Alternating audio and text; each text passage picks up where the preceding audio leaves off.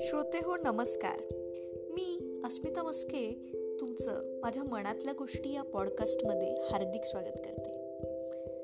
नावाप्रमाणे आपण या पॉडकास्टमध्ये मनातल्या वेगवेगळ्या गोष्टी वेगवेगळे प्रसंग याच्याबद्दल चर्चा करणार आहोत.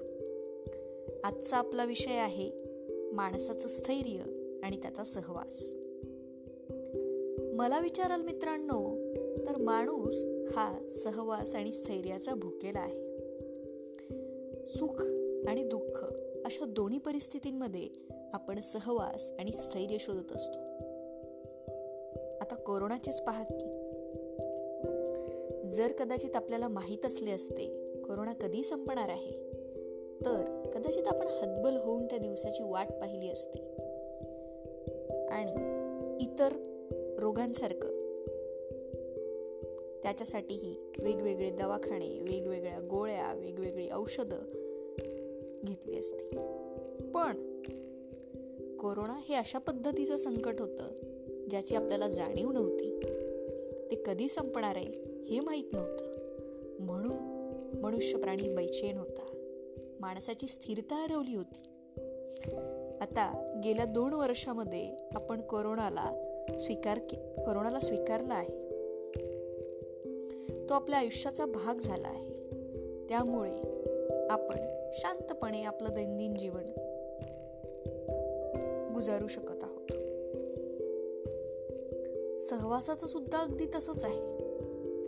आपण जेव्हा दुःखी असतो त्यावेळी आपण एकटेच दुःखी आहोत हे दुःख खूप मोठं असतं. आपल्याला जर एखादा समदुःखी व्यक्ती भेटला दुःख आपोआप कमी झाल्यासारखं वाटतं. कोणीतरी आपल्यासोबत आहे ही भावना दिलासादायक वाटते. तुम्हाला आठवतं का हो लहानपणी जर आपल्याला कमी मार्क पडले आणि आपल्या मित्राला जास्त मार्क पडले तर आपल्याला फार वाईट वाटायचं. आपल्या मित्राला जास्त मार्क पडले याचं दुःख कधीच नव्हतं. पण आपल्या एकट्याला कमी मार्क पडले याची खंत फार मोठी होती. समजा त्या क्षणी जर आपल्याला कळालं असतं की कमी मार्क पडणारे संपूर्ण वर्गामध्ये आपण एकटे नाही आहोत आपल्यासोबत अजूनही विद्यार्थी आहेत तर कदाचित त्या दुःखाची तीव्रता कमी झाली असती. विचार केलाय का कधी? का कमी झाली असती?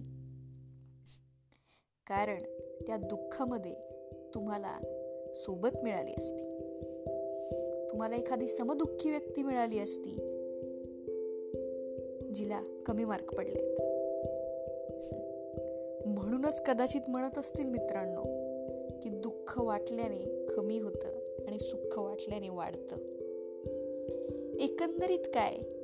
तर कठीण प्रसंगांमध्ये आपल्यासोबत आपल्या जवळ आपलं कोणी आपुलकीचे व्यक्ती असेल किंवा फक्त सोबत असेल तरी तो प्रसंग हलका होतो. कुठल्याही प्रसंगामध्ये आपल्याकडे स्थिरता असेल शांतता असेल मनाची स्थिरता असेल आणि शांतता असेल आणि त्याचबरोबर आपल्याला जवळच्या व्यक्तींची सोबत असेल तर कोणतीच गोष्ट अशक्य आणि कठीण उरत नाही. तर हाच संदेश आज आपण आपल्या या पॉडकास्टमधून देत आहोत. किंवा मला प्रत्येकालाही असं वाटतं का?